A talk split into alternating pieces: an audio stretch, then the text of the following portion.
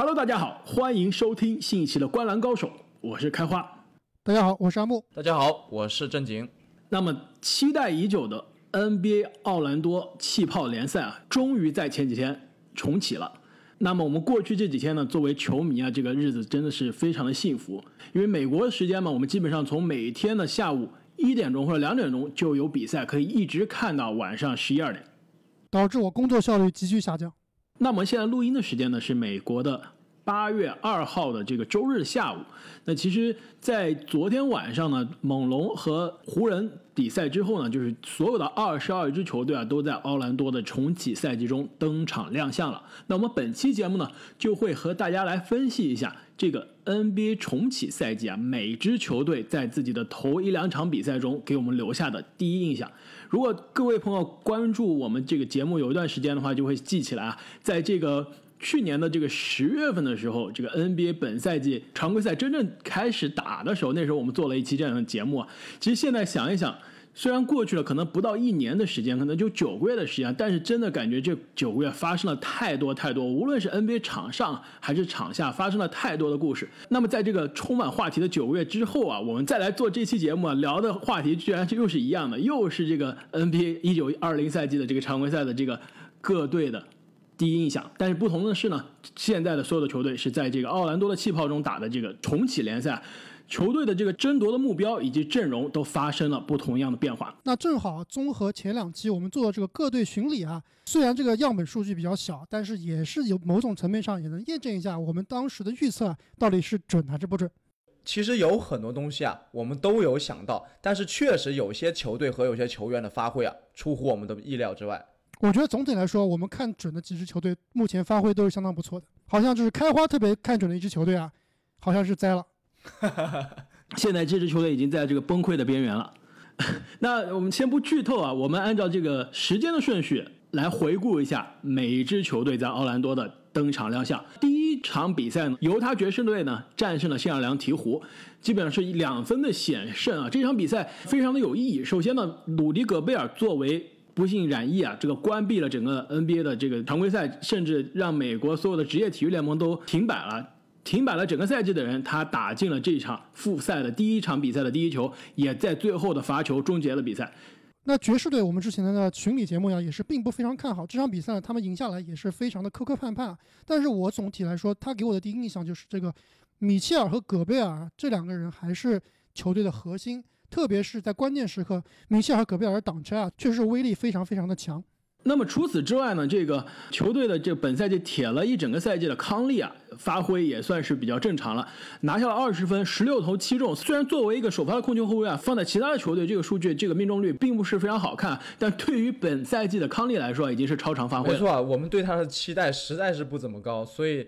他这个首秀的表演，还是对我来说还是眼前一亮。这一点我其实并不是很同意啊。当时我看这场比赛的时候啊，确实康利啊，他打的还是比之前相对积极了很多。但是呢，我觉得他最大的问题就是啊，他的外线甚至是空篮啊，还是非常非常的不准。虽然这场比赛得了二十分啊，但是投篮其实绝对是他的最大问题。而且我们知道他第二场比赛好像又萎了。球队本场赢球的关键呢，其实是这个球队的 X 因素，那就是在本赛季这个交易截止日之前。交易来的这个乔丹·克拉克森拿下了全队最高的二十三分啊，给球队的这个离开失去了博格达诺维奇之后，提供了很多的外线的进攻火力。那现在爵士呢是在这个西部是排名依旧是排名第四，就是周日下午的时候啊，现在还排名第四，但是它离第五和第六的距离啊，现在是越来越近的。其实现在考虑到排名这个第五和第六的这个雷霆以及火箭的状态都非常好啊，我觉得爵士的这个第四的位置应该是保不住了。没错，我觉得博格丹的缺席对爵士整体的影响还是非常大的，少了一个外线很强的高大的投射点以及突破点，让整个球队的运转啊变得没有那么流畅了。另外一点，我想说的是，我觉得爵士队他的替补阵容啊是西部这几支争夺季后赛球队里面是最差的。本来就像正经所说，有博格丹的时候呢，其实这个替补阵容里面还有这个英格斯英格尔斯，他可以带队啊来组织串联。那现在呢，英格尔斯。被迫啊，又提回到了主力阵容里面。那替补里面呢，除了克拉克森啊，其他球员我觉得都是很辣眼睛的。所以我觉得，就算犹他爵士队啊进入季后赛，他可能也是会变成任人宰割的对象。那说到进入季后赛有可能被任人宰割啊，那这场比赛输给犹他爵士的。鹈鹕队呢，可能现在离季后赛的大门啊是越来越远。第一场比赛输给了爵士啊，后面我们也会聊到他在第二场比赛输的更惨呀，输给了这个西部的劲旅快船。那第一场比赛呢，说实话，其实鹈鹕打的还是不错的，一直是跟这个爵士这个不相上下。那球队发挥最好的呢，依然是本赛季的这个全明星英格拉姆。那胖虎呢？因为是之前啊离开了这个奥兰多的气泡有十几天的时间，那回到奥兰坡之后呢，整个人可以说是胖了一整圈。我觉得他是吃掉了一个胖虎啊。因为夏天的时候，我们当时还讨论说胖虎的这个视频，让大家觉得一下子变瘦了，一下变成那种魔鬼这个筋肉人的感觉。到奥兰多来的时候报道的时候，也是这个整个人的状态非常的好。但是回家了这几天，很明显他可能是回家吃了很多鸡翅，是吧？然后训练也没有跟得上。这第一场比赛完全身材走样了，而且在场上的状态非常不好。球队也是因为这样的原因呢，在限制胖虎这前几场的比赛的时间。那据说一直到第三场比赛，球队还会限制胖虎的这个出场时间，可能只会打十几分钟。不光是身体状态啊，而且他的精神状态，我觉得也很有问题。他在场上给我的感觉就是出工不出力。没错，特别是在防守端，感觉就是被各种一步过。他进攻端呢，其实他的命中率还是相当高的，但是。我们说他这个体重变大也是有一定的优势，就是内线啊怎么扛都能扛得住对方，但是灵敏度特别是防守方面确实是跟以前有很大的差距。没错，而且进攻端的失误啊也非常的多，就感觉他跟整个球队是脱节的。虽然他在场上的这个气场和存在感非常强，但是很明显他上了场之后他也不知道怎么打球了，队友也不知道怎么跟他配合了。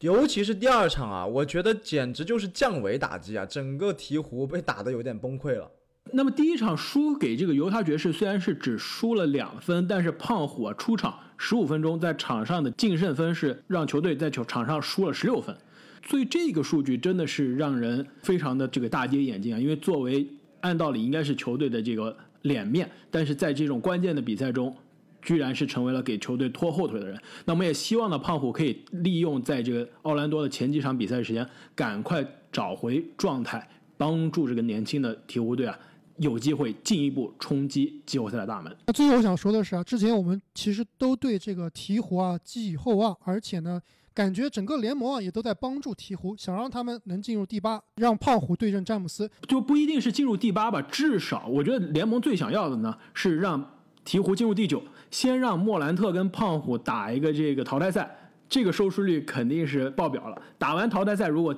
淘汰了这个灰熊，再进入首轮，像你说的打湖人。我觉得这双重的收视率是联盟最想要的。但是呢，以前两场他们的比赛来看，我看出来的是这个球队啊，好像并没有，并没有季后赛的气质。一个是没有季后赛的气质，另外一个就是我感觉他们并没有特别这个尊重啊这么多球迷以及联盟给他的这个这么好的机会啊。整个球队呢，感觉争胜心并不是非常非常强。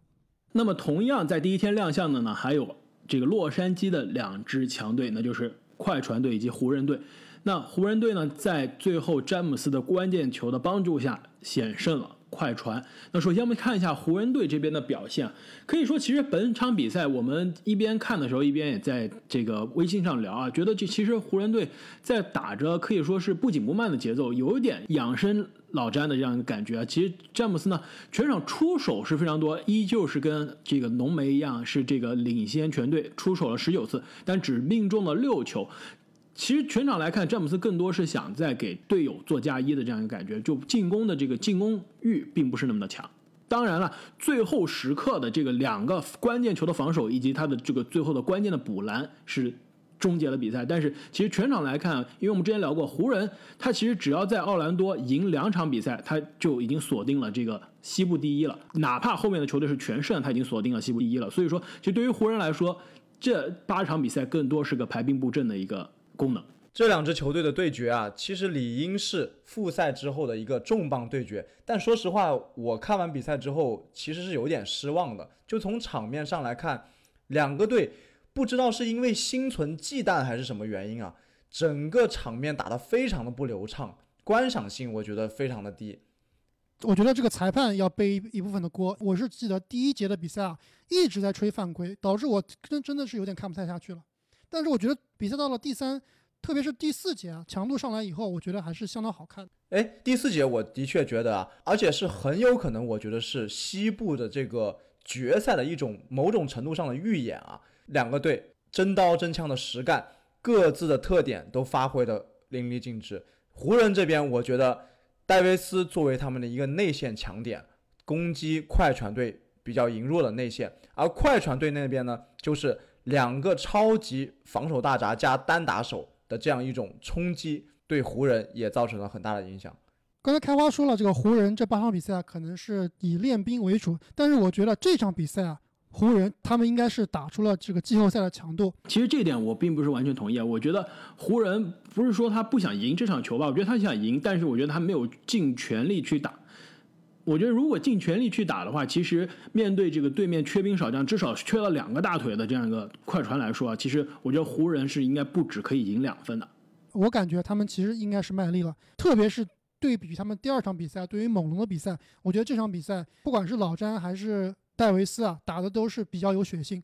最后我想说啊，就是如果这是我们预想中的、预料中的这个西部决赛的预演的话，那么快船，如果我现在我是快船的管理层啊，我现在非常着急，就是内线的防守到底怎么办？因为其实快船本赛季的内线的防守，尤其是对于对面中锋的防守。依旧是比较的糟糕。湖人呢，虽然打其他球队都会让麦基和霍华德打很多的时间，但是每次打快船呢，都会让戴维斯打中锋的时间打的比较久，直接虐爆这个对方的这个非常这个弱的内线防守。其实，如果快船想要在这个西部决赛能战胜湖人的话，怎么样防守？戴维斯将会是他们最终的关键。说到这一点啊，我觉得快船队之前的一个重要引援，我们也非常看好的这个莫里斯的加盟啊，其实到目前为止来看，并不是那么成功。很多时候，快船把他推到五号位上面去，其实打的是非常差的。我觉得，包括湖人队的莫里斯啊，其实也没有看出特别大的作用。两个莫里斯的引援，我觉得都不是特别成功，反而是这个呃曾经的浪子这个维特斯啊。我觉得这两场的发挥是可圈可点。那么，既然已经聊到了这个快船队的这些问题啊，那我们就来看一下这个对面的这支快船队。其实那天的快船队的比赛，球队呢摆出的完全是一个可以说是缺兵少将的这样一个阵容。球队的路威啊，因为之前去这个拿外卖，对吧？被被这个 NBA 现在禁赛了。哎，这件事后来又有反转了。那怎么说？我不知道你们没有 follow 啊，就是这个，据说是在这个夜店的一个舞女啊。他说啊，他当时是给这个路威啊进行了一个表演。那这么看，路威他去夜店，果然他不仅仅是为了去吃鸡翅啊。正是因为这个原因呢，路威缺席了首场比赛。那哈雷尔呢，这个路威的队友哈雷尔因为家庭的原因也是缺席了首场比赛，而且还没回来。现在到现在还没有回来。所以说这场比赛呢，真的快船能把比赛锁得这么。咬得这么紧啊，完全真的就是靠了球队的两个死亡缠绕，这个卡哇伊以及泡椒两个人的发挥都非常的出色。除此之外，其实整个球队乏善可陈，可能唯一一个能看的其他一个球员，可能就是这个贝弗利了，也是刚刚的结束隔离，当天火速的加入了球队的比赛。那我要是快船球迷啊，或者说我是这个里弗斯啊，我觉得这场比赛下来，虽然球打输了，但是啊，我觉得应该是感觉还不错的，毕竟少了两个。得分的大腿，贝弗利状态也不佳。这个沙梅特呢，也是刚刚复赛，八投一中。沙梅特八投一中，但这还不是我们这几天看到最铁的球员。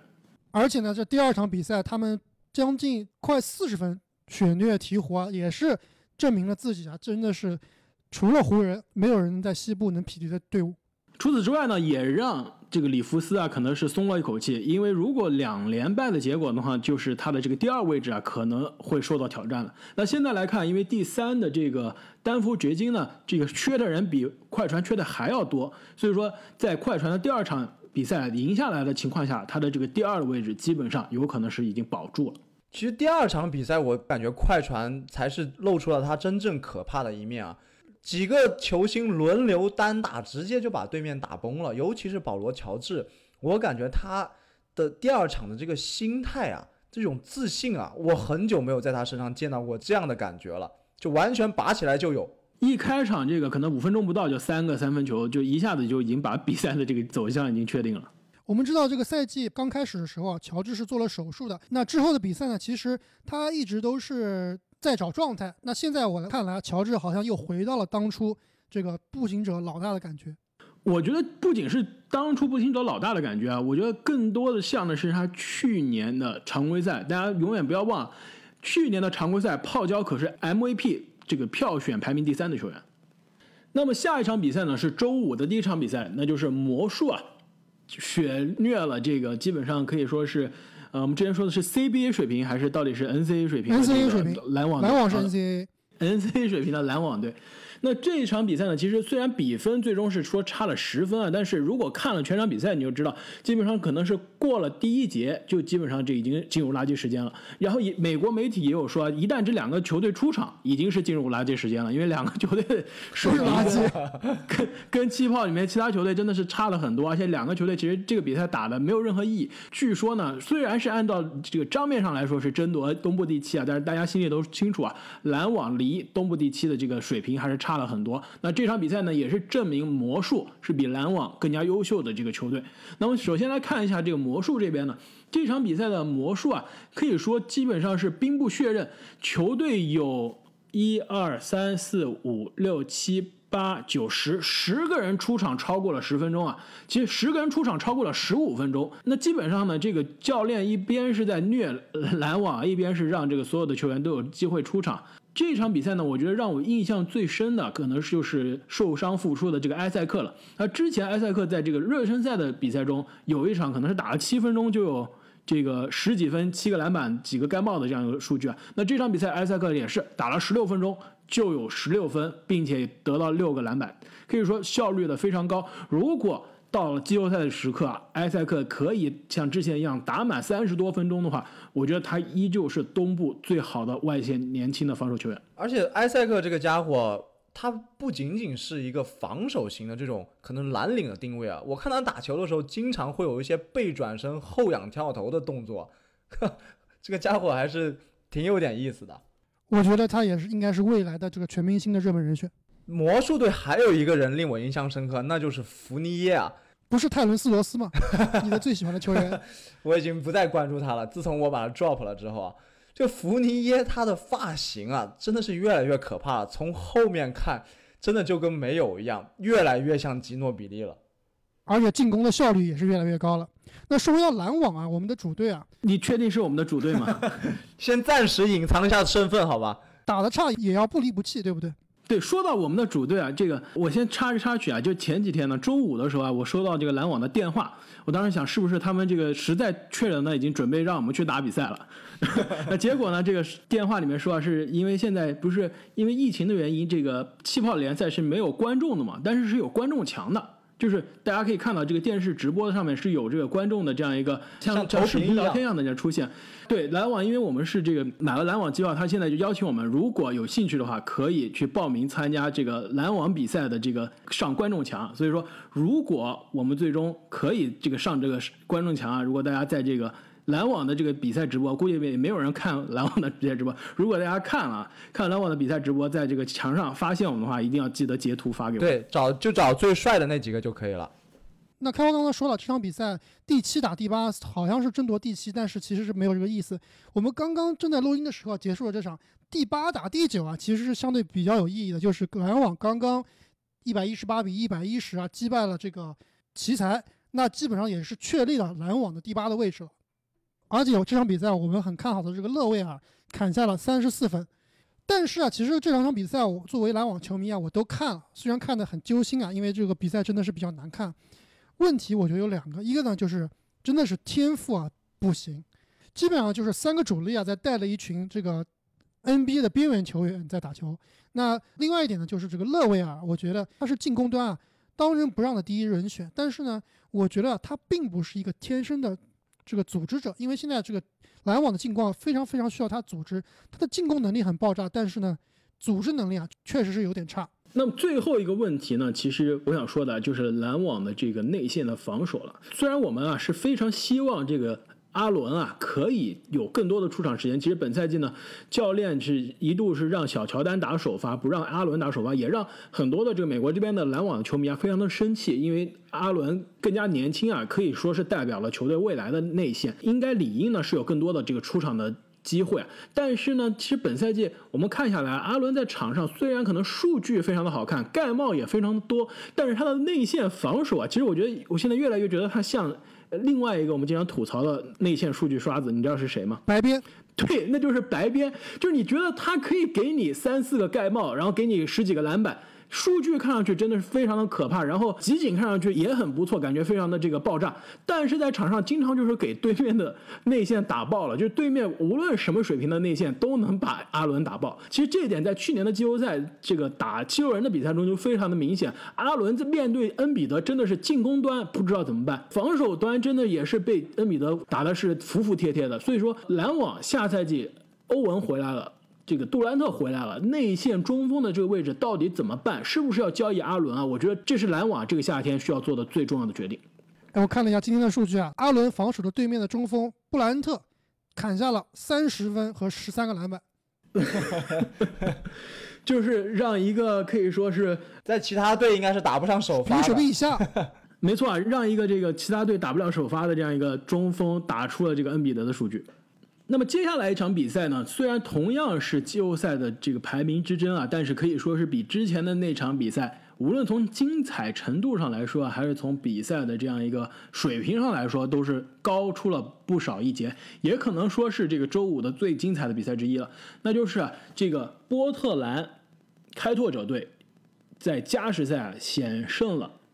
孟菲斯灰熊。那这场比赛呢，我们先来看一下孟菲斯这边。那作为这个莫兰特的这个信仰者，这个阿木可以说是非常的伤心，因为本场比赛上半场莫兰特的 表现非常的迷。然后当时呢，我也跟阿木说，我说这一场比赛感觉莫兰特完全没有这个求胜心啊，完全是有就是让人觉得他这这支球队是没有一个这个季后赛气质啊。但是下半场可以说莫兰特一下就炸了。一下子，这个整个球队的这个节奏都上来了，而且最终呢，跟这个开拓者是打进了加时赛，最后呢惜败。但是莫兰特的数据啊是非常非常的漂亮。莫兰特真巨星啊！我现在也不得不向这个阿木靠拢了，他打球真的太有灵性了，而且非常的华丽，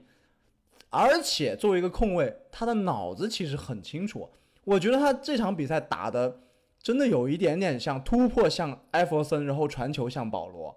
那其实这场比赛，我觉得莫兰特相对来说还是打的比较一般，特别是命中率啊比较低，但是依然呢有这个二十加十的数据啊。其实我关注莫兰特这么久，我感觉啊，一开始他打的没有求胜心啊，我觉得这就是他的一个风格。我感觉莫兰特打球啊，他就是慢热，不光是慢热吧，他其实很多情况下他是作为一个球队的组织者的。一开始他打球呢，都是想带着这个球队啊，特别让他的队友先打起来。那到关键时刻呢，才让自己呢这个多进攻一些。那如果这个是莫兰特的这个策略的话，那其实这个策略这场比赛是奏效了，因为球队得分最高的呢，同样是我们非常看好的年轻人之一啊，这个 J J J 杰伦杰克逊。全场出手十五个三分球啊，作为一个内线，对吧？出手了十五次三分球，但命中了六个，拿下了三十三分，可以说是让人眼前一亮。我们都知道杰伦杰克逊是一个以这个投射见长的大个子，但是这场比赛的这个发挥完全是让。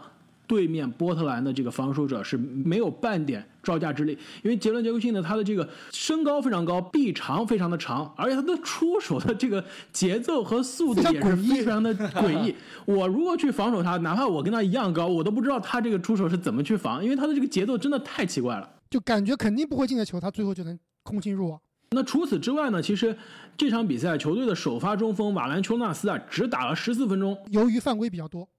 没错，其实效率真的是非常非常的惊人啊。那犯规麻烦呢，导致了瓦兰啊只打了十四分钟。那这个年轻的新秀呢，我们也是非常喜欢的。这个我们觉得这可能是今年新秀排名第三的这个克拉克打了三十四分钟，那拿下了二十一分啊，也是最后的这个关键的补篮，让球队进入了加时赛。那么输掉了第一场比赛之后啊，其实让灰熊的这个季后赛的这个前景啊，现在来看是有一点捉急了，因为他们输掉了，可以说是现在目前后面追赶最狠的这个开拓者，是他最不愿意输掉的这个对手。那么现在录的时候呢，灰熊呢正在打马刺啊，这个比赛正在进行当中啊，也是一个在后面追赶这个灰熊的这样一个球队。如果灰熊这一场比赛再输的话，那西部的这个季后赛的这个争夺啊，将会更加白热化。那回到这场比赛啊，我觉得灰熊之所以最后会输啊，还是因为他们这个是一个年轻球队，缺少经验，特别是啊在关键时刻不会用这个最有效的方法来终结比赛，而且呢是缺少一个有经验的这个关键先生。就是反观对手这个开拓者啊，和 CJ 和利拉德和安东尼啊，真的是在经验方面真的不是一个层次的。开拓者这支球队啊，真的是越看越喜欢。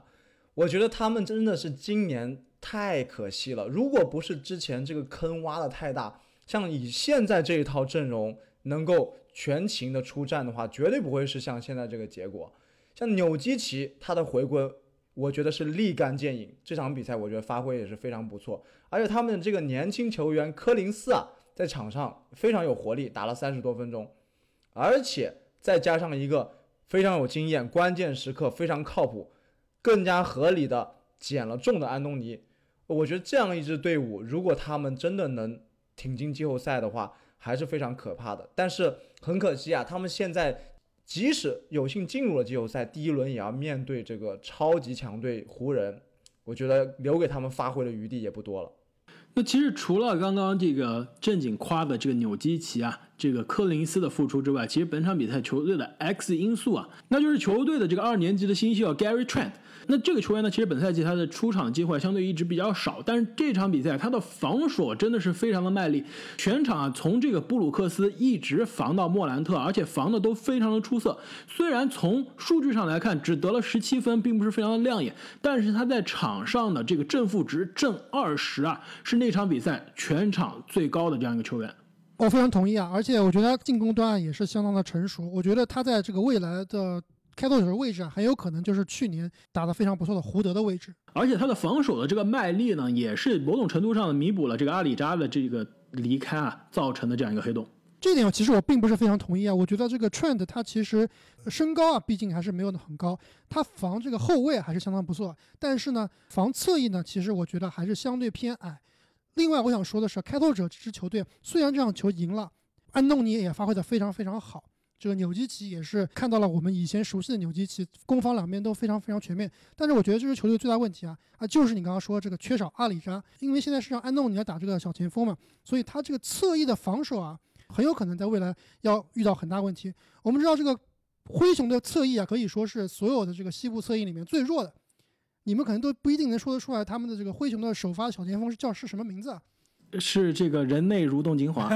凯尔安德森，凯尔安德森，但基本上是在场上没有存在感的存在。对，而且他打的时间也是非常非常短，所以我觉得开拓者这场比赛赢下来啊，并没有暴露出他的弱点。那我们现在正在进行的这场比赛，开拓者对阵这个凯尔特人的比赛啊，已经被塔图姆抡爆了，塔图姆半场就拿下了二十三分。没错，其实开拓者的这个大前锋位置。的这个防守啊，其实整个赛季一直是有问题的。小前锋位置的防守还不错，因为有这个阿里扎的存在。其实大前锋防守的位置啊，一直是本赛季非常大的问题。但现在去掉了阿里扎之后，其实三四号位的防守都非常的捉襟见肘。其实我倒是希望开拓者要么尝试一下让这个 Gary Trent 去顶一下三号位，要不然呢就干脆啊上今年的这个新秀这个小哥，就是 Little，也就是这个利特尔啊。我觉得他其实，在防守端啊，其实可以有可能有更大的发挥。那么接下来登场的两支球队呢，可以说这个水平也是让人非常的捉襟见肘。其实从排名上来说啊，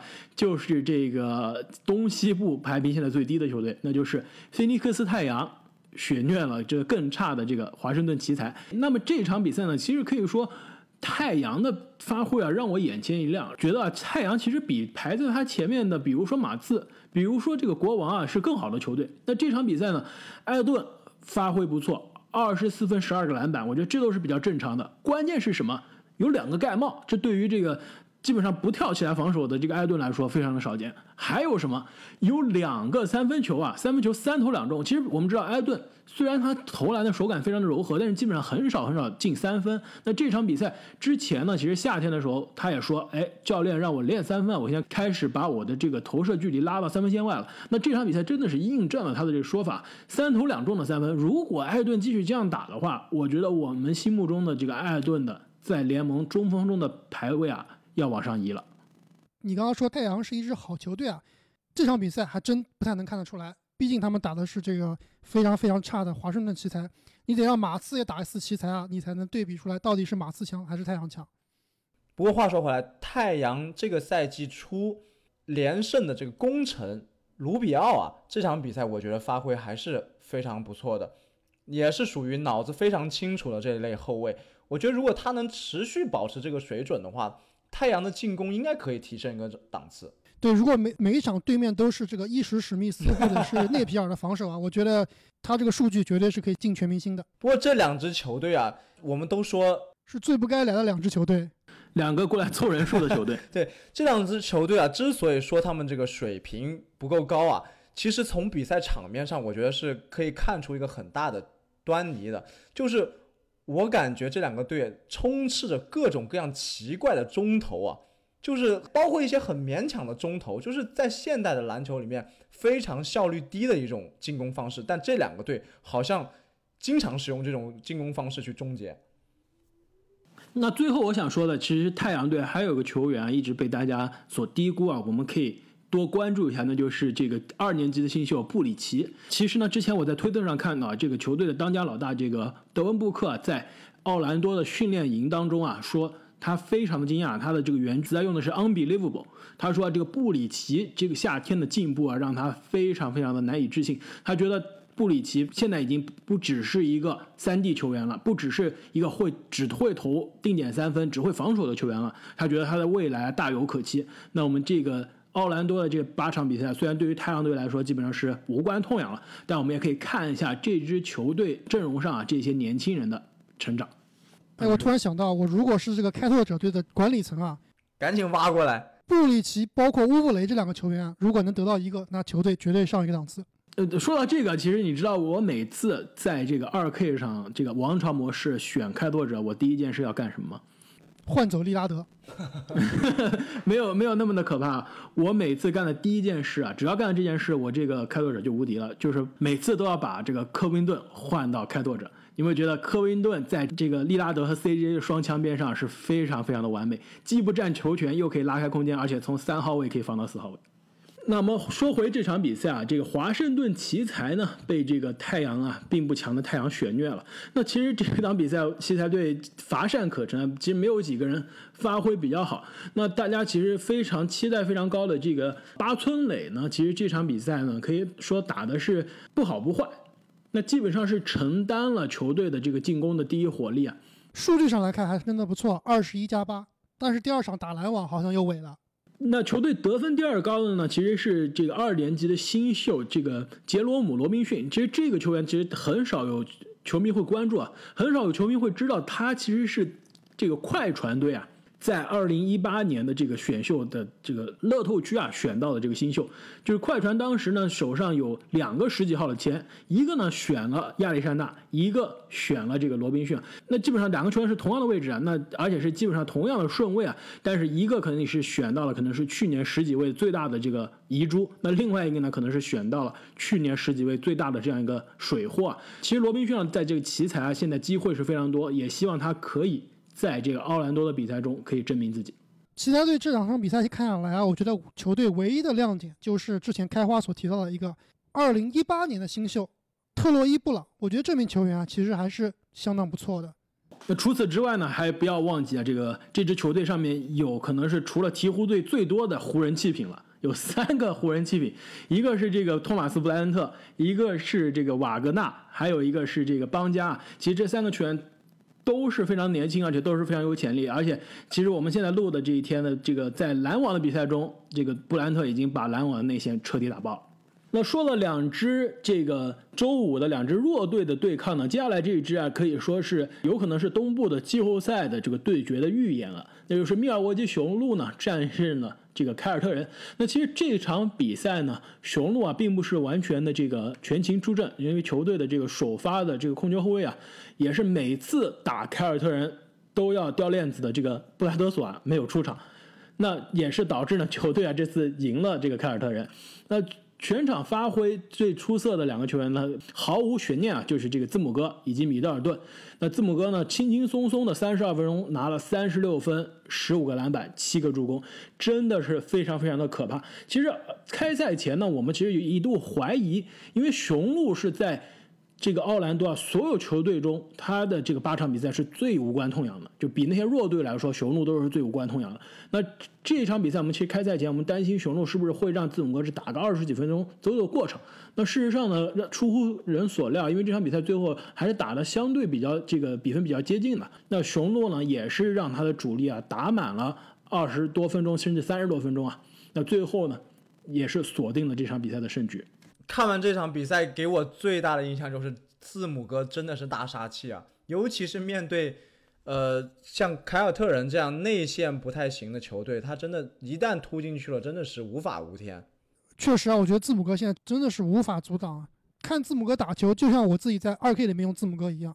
那么除了字母哥之外啊，雄鹿队的这个迪文琴佐，我觉得打的也非常有灵性啊，外线的投射，包括他的突破，都是非常的精彩。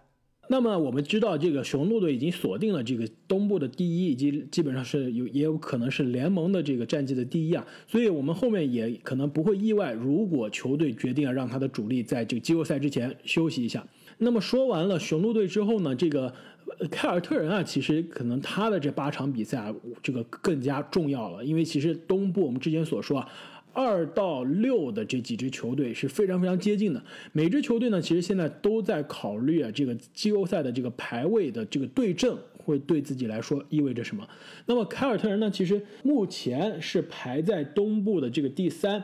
但是后面的这个热火也好，这个步行者也好，包括前面的这个猛龙也好，状态都非常非常的不错。那凯尔特人现在可能对于自己的排位啊也要着急了，而且这场比赛呢，其实首先这个球队的这个队长。肯巴因为膝伤的这个恢复呢，还只打了这个十九分钟。那后面这场比赛呢，教练也说啊，会让这个肯巴的时间受到一些控制。那除此之外呢，其实这一场这个最大的话题了，就是。球队的这个年轻核心塔图姆的失常发挥，虽然在这个技术统计上来看是十八投两中啊，但事实上他有一球是这个雄鹿进了乌龙球，然后他塔图姆呢是因为离那个乌龙球最近啊，按照联盟的规则，那球是记在塔图姆的这个账下的，所以说是给了他一个一投一中的这个福利啊。事实上他的出手是十七投一中啊，我都记不得哪一个有十七投一中这么高的发挥了。我记得那个人叫康利。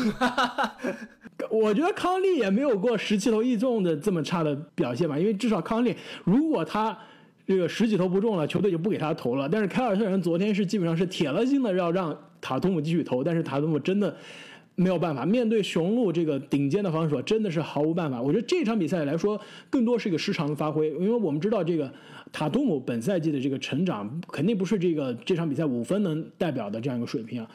其实我们现在录的这一场比赛中，卡通我们面对这个开拓者的这个联盟可能最差的三四号位防守啊，已经是半场就拿了二十多分了。所以说这场比赛让这个凯尔特人球迷比较着急的就是，如果在季后赛遇到雄鹿的话，这样的打法、这样的这个状态和水平啊，完全是招架不住雄鹿的防守。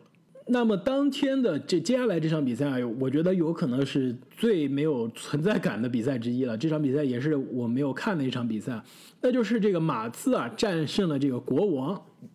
我们先来看一下马刺这边啊，其实随着马刺这场比赛这个获胜啊，其实我现在心里有点虚了，就是因为这个之前的这个展望的比赛中呢。我们说了，这个马刺打了我们脸，打了很多年了。每年，尤其是邓肯退役之后呢，每年我们都觉得马刺进不了季后赛，马刺每年都能进啊。这一年我们说了，这基本上我们这个躲得非常远，这个脸是被打不着了。但是现在来看，有可能马刺有这个机会，呃，不是说能进啊，但是是有这个机会的，而且状态其实比我们想象中的好，对不对？我们当时说有可能下赛季这个西部最差的球队就是马刺了。那其实现在来看。这个最差还真不一定。那就从这场比赛上来看呢，球队的这个年轻核心穆雷也是犯规麻烦，只打了这个二十一分钟就有五个犯规，基本上没在场上有什么存在感。但是其他球员发挥非常出色。这个球队的这个真正的大腿德罗赞十三投十中，非常非常高的效率，还有十个助攻，基本上就把穆雷的这个进攻组织的这个责任扛在自己的肩上了，而且得分。还没有少。那另外一个就是，也是阿木非常喜欢的球员之一了，就是德里克怀特，也是拿了这个二十六分，效率也非常的高，而且对于对面的这个希尔德的防守啊，把希尔德防的基本上防成了一个这个塔图姆。我们知道复赛开赛以来啊，有两名球员是从后卫啊打成了大前锋，那有一名球员呢，就是在马刺队的德罗赞。现在德罗赞的位置啊，就因为由于阿尔德雷奇的缺阵，他被强行提到了大前锋的位置，其实打的还是相当不错的。而且呢，就是正像开发所说啊，让他的年轻人穆雷和怀特有更多的空间。另外一名球员啊，这个朗尼沃克其实也是有更多的展现的机会，发挥的也是相当不错的。所以这么来看啊，这个这么多年轻球员发挥出色啊，好像明年这个七步垫底有点难啊。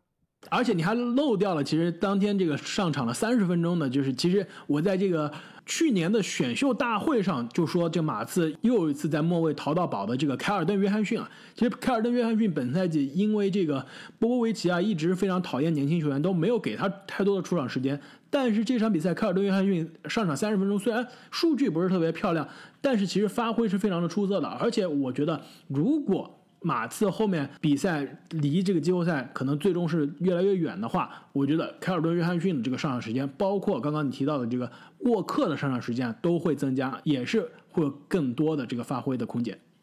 你说到这个朗尼沃克啊，我们上期节目有提到，他剪了头发之后好像是变强了。那么反观他这场的对手国王的当家球星福克斯啊，我觉得剪了头发之后好像状态也回勇了。这场比赛有好几个非常精彩的进球啊，速度不减当年，而且啊，全场砍下了三十九分的高分。但是呢，他这个三十九分啊，也是建立在这个三十三次出手的这个基础上啊，可以说整个球队都把这个进攻的这个重担交给了福克斯。我觉得这个原因之一呢，其实也是因为这个球队之前。可以说外线的这个投射的第一选项，这希尔德啊，发挥非常的失常，十三投两中，然后三分球是八投一中啊。其实我们之前在这个重选二零一六的这个节目中也提到，希尔德作为一个可以说除了投射其他没有任何见长的这样一个球员，签下了这么大一个合同，但是球队呢居然没有续约这个博格达诺维奇啊。其实现在看来，球队如果我是国王的话，我觉得会越来越后悔这样一个决定了。我觉得他们现在已经后悔了。